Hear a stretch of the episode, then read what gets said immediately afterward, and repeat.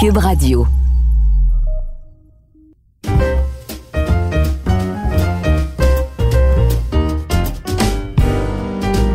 Bienvenue au Balado du Code Québec. Nous allons débuter avec le trait originel, jouir de la vie. Les Québécois sont de grands jouisseurs. D'ailleurs, en sondage, jouir de la vie est la première valeur des Québécois. Alors qu'au Canada anglais, jouir de la vie arrive au dixième rang. Essayez de traduire la notion jouir de la vie en anglais. Vous allez voir orgasme ou fun. Mais il n'y a rien entre les deux. D'ailleurs, ils utilisent l'expression québécoise francophone jouir de la vie. Jouir de la vie, ça veut dire du bonheur. Ça veut dire être heureux. Heureux est le premier trait identitaire des Québécois. Bon balado.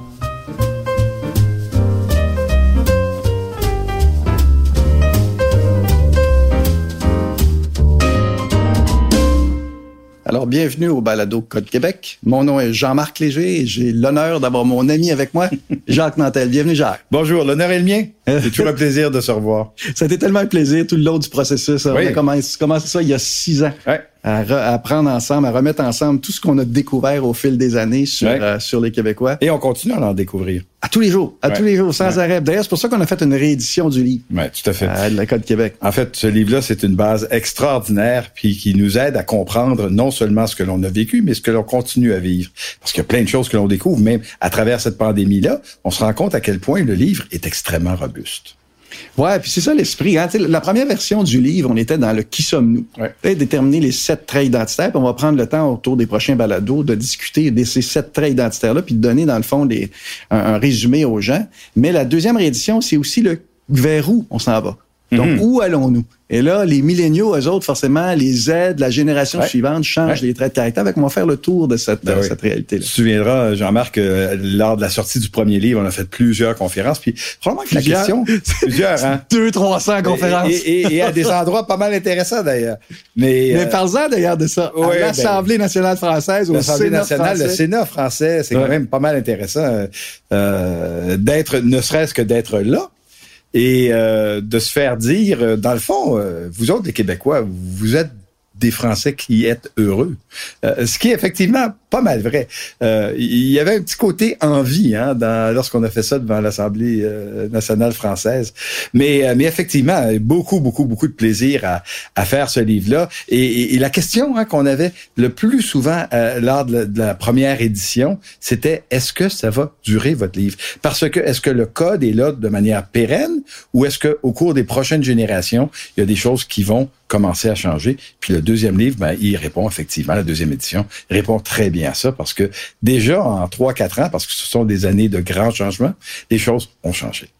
Exactement. Puis c'est pour ça que le code, c'est pour ça qu'on l'a appelé le code au départ. Tu sais, C'est un peu le code génétique Ouais. des gens. Euh, moi, personnellement, ça fait 35 ans que je fais le métier de sondage. J'accumule toutes sortes de données sur la différence québécoise. Ça a commencé avec euh, Jacques Bouchard. Euh, dans les années 80, que, lui, euh, j'avais une discussion avec lui parce que dix, dix années plus tôt, il avait lancé les 36 codes Mhm. sensibles. Puis il me demandait de faire la suite, d'écrire la suite avec lui. Mais j'étais pas prêt. Ça a pris Mhm. des années, des années. Ça a pris une rencontre avec Jacques Nantel, avec Pierre Duhamel, Oui. qui est un co-auteur, Philippe Léger, qui s'est Absolument. rajouté à la dernière édition, pour être capable de colliger tout ça puis de raconter la vraie, la vraie histoire. Et, et Jacques, l'histoire commence par le trait que tout le monde connaît. le premier trait, le trait le plus incisif, le plus important, Ouais. qui nous différencie, heureux. Les Québécois sont fondamentalement heureux. Ce que nos compatriotes canadiens anglais aiment appeler la joie de vivre. Avec leur accent. Avec leur accent. Mais tu sais, en passant entre toi et moi, quand tu testes les, les valeurs des Québécois, la joie de vivre est numéro un. Ouais. Quand tu le testes sur le reste du Canada, la joie de vivre est numéro 10. Ah oui, oui, non, Ils clair. jouissent pas des mêmes choses au Canada anglais? On se demande des fois s'ils jouissent, mais ça, c'est une autre question. Dans une conférence, j'avais dit quelque chose. Vous savez, essayez de me traduire le mot jouir en anglais. Ouais. Ça n'existe pas. C'est soit fun ou orgasme. Ouais. Mais rien entre les deux Entre chez les Anglais.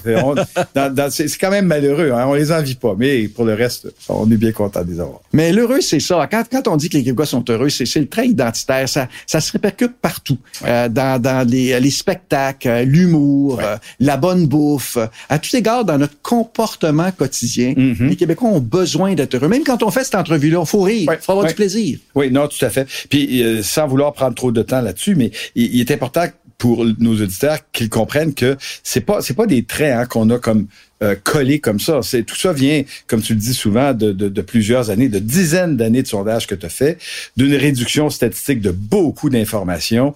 Euh, pour ceux et celles là, qui aiment la chose statistique, là, c'est c'est on a utilisé beaucoup euh, l'analyse factorielle pour faire ressortir sept grands traits. C'est pas c'est c'est pas qu'on voulait sept traits, c'est qu'il y a sept traits qui effectivement nous distinguent du reste de l'Amérique, dont le premier statistiquement est de loin le plus important, comme tu le mentionnais, c'est celui d'être heureux d'être heureux. Puis ce qu'on a trouvé, c'est que derrière le bonheur, on essaie de trouver c'est quoi la joie de vivre québécoise. Parce que ça, là, c'est un trait que tout le monde sait. On n'a rien inventé. On fait juste dire, voici, là, on met un mot, là, c'est le mot heureux au dos. Mm-hmm. Mais derrière ça, il y a, ça m'a pris 35 ans à poser la question pour la comprendre.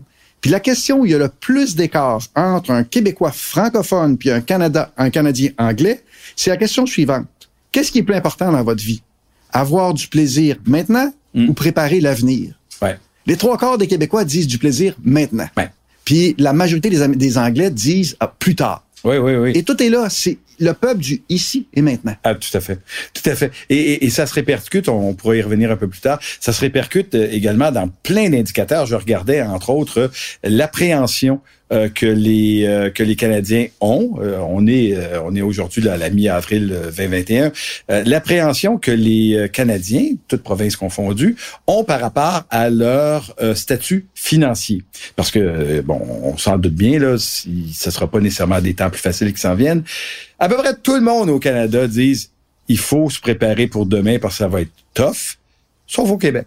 Au Québec, les autres, c'est, c'est comme, ben, ça va pas si pire. On, Il y a un politicien qui avait dit, on verra. On verra, on verra. Et, et, et, et c'est très juste. Hein. Euh, une, des, une des choses que moi, j'ai, j'ai adoré dans, dans cet exercice-là, c'est que c'est pas aussi simple, comme tu le disais, que juste, on est bon vivant, on a du fun, on a du plaisir. Non, non, c'est un peu plus compliqué. Euh, une des choses qui est qui, qui, qui est central, euh, outre le fait d'être dans l'instant présent, c'est le fait que les Québécois prennent le plaisir au sérieux. Pour nous, c'est important d'avoir du plaisir, à tel égard que euh, on va presque occulter tout ce qui pourrait nous amener du malheur. On veut avoir du plaisir. Et nunc, comme disaient les, les latins, euh, maintenant et tout de suite. Mais tu sais, ça, ça se mesure. Il y a un indice de bonheur qui est mm. calculé à travers le monde, qui sont les peuples les plus heureux au monde. Les Scandinaves sont au premier rang, mais les Québécois arrivent pas très loin derrière. Exact. Hein. Et ça, c'est un indicateur mondial qui nous compare à toutes les nations du monde. Mais dans le livre, là, après avoir fait le constat, puis comprendre le bonheur, on est allé une coche plus loin. Le pourquoi? Fait que là, on mentionne une des premières raisons, c'est le besoin de l'instant présent. La deuxième, Jacques, que j'ai dit, celle-là venait de Pierre Duhamel, mm-hmm. c'est le fait que c'est une des sociétés les plus égalitaires au monde. Le bonheur est lié à l'égalité. Si ton, ton voisin est plus riche que toi, tu es malheureux. C'est pas grave le montant que tu fais, mais tu vas en faire autant que ton voisin. Puis ça, là, les Québécois sont un, peuple heureux. Il y a un coefficient qui s'appelle le coefficient de Gini, là, qui, qui évalue l'écart de richesse entre les deux. Puis au Québec, on est un des plus une des sociétés les plus égalitaires. En Amérique, absolument. Puis tu as tout à fait raison de dire que ça nous rapproche beaucoup des peuples scandinaves qui ont également cette particularité. Euh, c'est vrai, c'est vrai que être heureux si on est seul, euh, si on est seul seul, ou si on est seul avec juste un petit groupe et qu'on voit plein de gens, euh, des compatriotes être malheureux, euh, c'est pas dans notre façon de faire. On est un peuple plus égalitaire et ça a un impact évidemment au niveau statistique. C'est que plus euh, plus on est égalitaire, plus par définition, la proportion de gens qui se disent heureux ou qui veulent ou qui aspirent à être heureux va être plus élevée. C'est sûr que si tu vis dans une société qui, qui systématiquement est 1% des gens très, très riches et 99% des gens très, très, très, très pauvres, fais un sondage sur l'ensemble de la population. C'est pas moi qui va te l'apprendre, c'est toi l'expert. Tu vas avoir 99% de gens malheureux et puis 1% de personnes heureuses. Ouais, bizarre. Puis cette statistique-là est fondamentale. D'ailleurs, on a déjà posé la question dans les sondages, est-ce que l'argent fait le bonheur? Mm. Hein? Puis le problème, c'est que la réponse, c'est oui. Oui, oui, non, tout à fait. Puis ce que j'ai découvert dans les sondages, Jacques, c'était qu'il y a deux niveaux de bonheur. Comme de 0 à 60 000 de salaire, ton niveau de bonheur est X. Quand tu touches le 60 000, tu montes de 4% ouais. Puis quand tu touches le 100 000, qui est le deuxième palier, tu montes de 3 ouais, c'est Autrement dit, là, on a mesuré que le bonheur, c'est 7 le, pas le bonheur, l'argent est 7 de plus dans ton niveau de bonheur, ce qui n'est pas élevé. Non. Tu travailles toute ta vie là, pour ce petit 7 là de plus. Non, puis avec, avec une fonction marginalement décroissante. Puis je me souviens, je suis certain que, que tu te souviens de ces chiffres-là également pour avoir travaillé longtemps avec les gens à l'époque, j'ai arrêté de faire ça depuis quelques années, là, avec les gens de l'Auto-Québec, qui disaient que euh, passer un certain niveau, le gros lot a plus d'importance parce que ça dépasse l'imaginaire des gens. Tu sais, tu leur dis, tu pourrais gagner 2 millions. C'est, oh, 2 millions, ça, je, je sais ce que je pourrais faire. Tu pourrais gagner 140 millions. Là, c'est comme, ben, là, euh, Ouais. le, déficit est de centaines de milliards de dollars. C'est pas grave, on y touche pas. Ça. Euh, exactement, c'est immatériel. Mais il y, a une assistée sociale qui a fraudé pour 150 pièces son chèque. Ça, c'est grave. Ah oui, oui. La société va mal. Oui, hein? oui.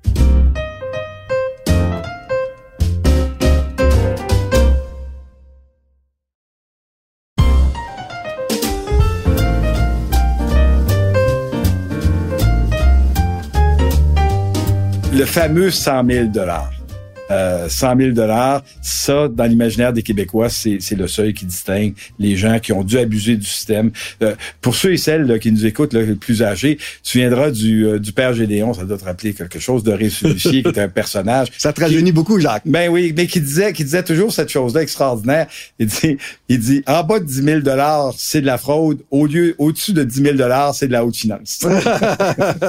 mais ça a toujours été un problème, l'argent. On va revenir dans un des chapitres, là, où on parle de la fierté la relation avec, avec l'argent qui a changé. donc, ce qu'on dit, c'est que le premier facteur, c'est la vivre l'instant présent qui est primordial. Le deuxième facteur, c'est qu'on vit une société égalitaire.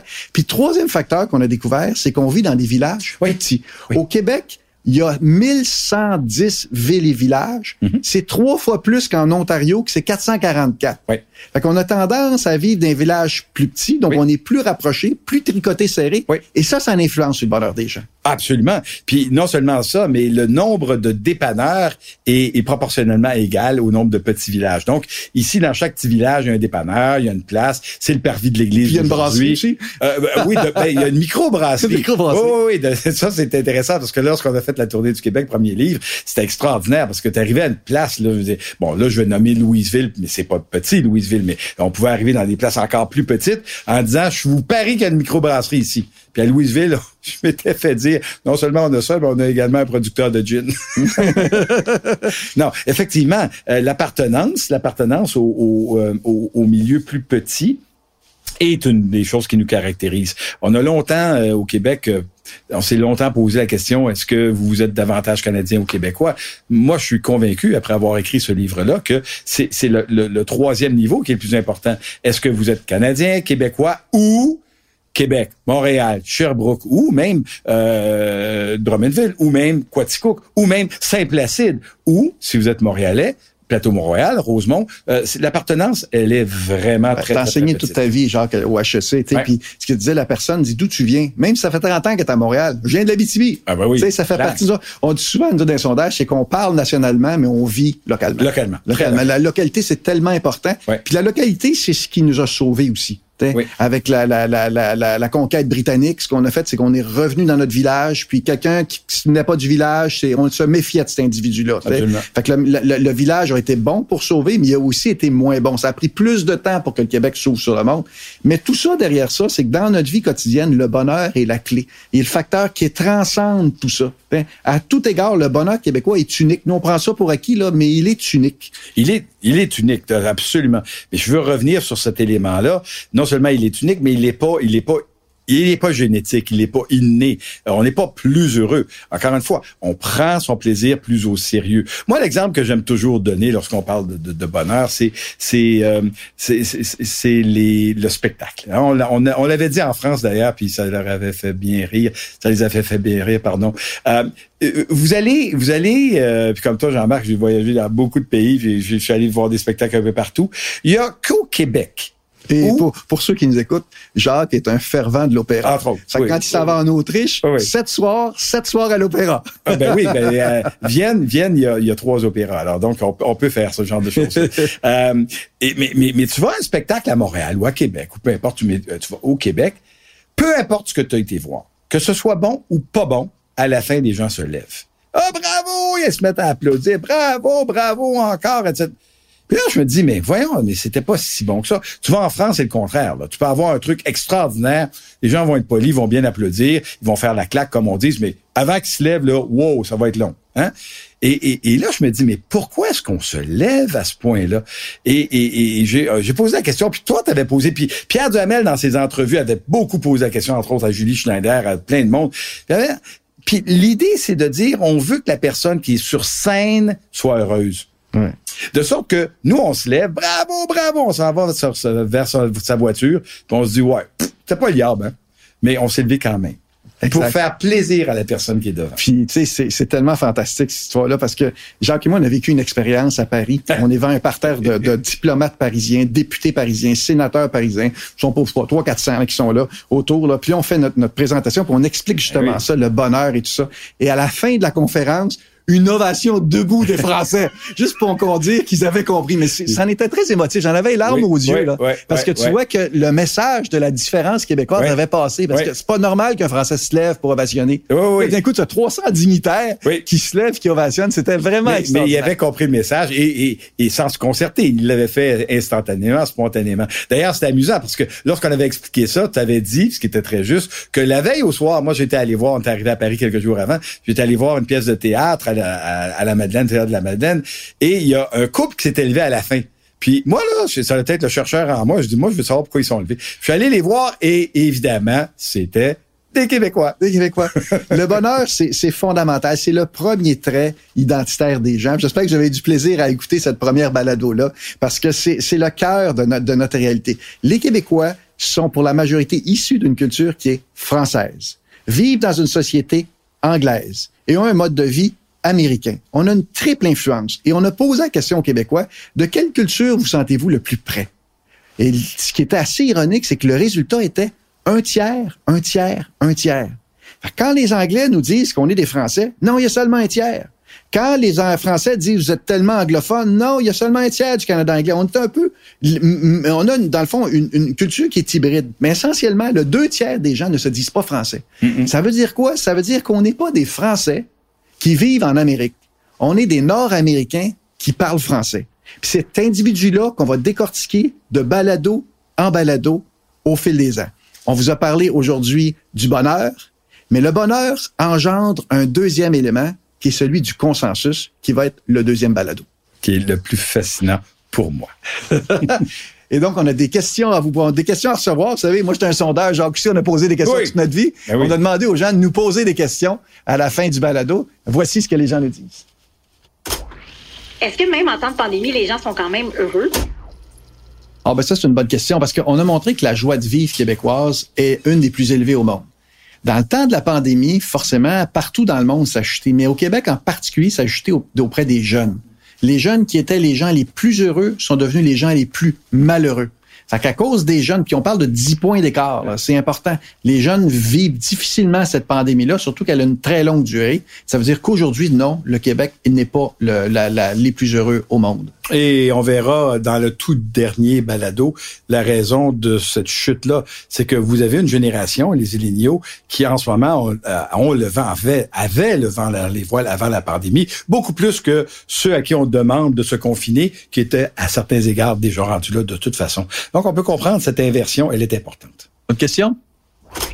Pourquoi au Québec on aime autant les humoristes? Mais tu avais une bonne réponse à ça, Jacques, sur les humoristes. moi, je pense qu'on aime au Québec les humoristes parce qu'ils nous servent de paratonnerre. C'est un peu comme un humoriste arriverait avec son paratonnerre devant vous, là, et là, vous pouvez là, lui lancer à peu près toutes les injures possibles et, et, à certains égards euh, accepter qu'il vous injurie euh, euh, parce que on est entre nous et on est là pour avoir du plaisir. On a la capacité, on a cette capacité au Québec de rire entre nous et de rire de nous. Mais, comme on le verra dans une autre balado, on n'accepte pas que les autres rient de nous. C'est-à-dire que tu as l'humour français qui est l'humour basé sur des jeux de mots l'ironie, jeu de mots. Yvon Deschamps est un porte-parole pendant longtemps de ce type d'humour-là. Oui, Sol à l'époque. Sol à l'époque, qui est un bon exemple. Le deuxième type d'humour, c'est à la britannique, tu sais, les Monty Python, l'absurdité, là, tu sais. Euh, Martin Matt est, un, est un bon exemple de ça avec ses beaux malaises notamment. C'est un personnage où il vit dans l'absurde. Puis tu as le troisième humour américain qui est le stand-up comique, qui est celui de Louis-José Hood, par exemple. Tu es en avant, puis on est fort d'un stand-up comique. Mais le rire québécois, il est multi-pluriel. Ben oui. On ne rit pas d'une chose. On a un mélange culturel, ce qui fait qu'on va en chercher de l'humour un peu partout. Ben oui, pourquoi bouder son plaisir? On aime tellement ça, on va toutes les prendre, c'est certain. C'est un peu comme les microbrasseries d'ailleurs. Une dernière statistique, j'ai demandé aux Québécois, avez-vous ri aujourd'hui? Et? 86% des Québécois ont ri. Fait que j'espère qu'après cette balade-là, on va faire augmenter la statistique. Ouais, puis probablement qu'il y en a 14 qui avaient menti. fait qu'on vous revient avec un deuxième balado sur le consensus.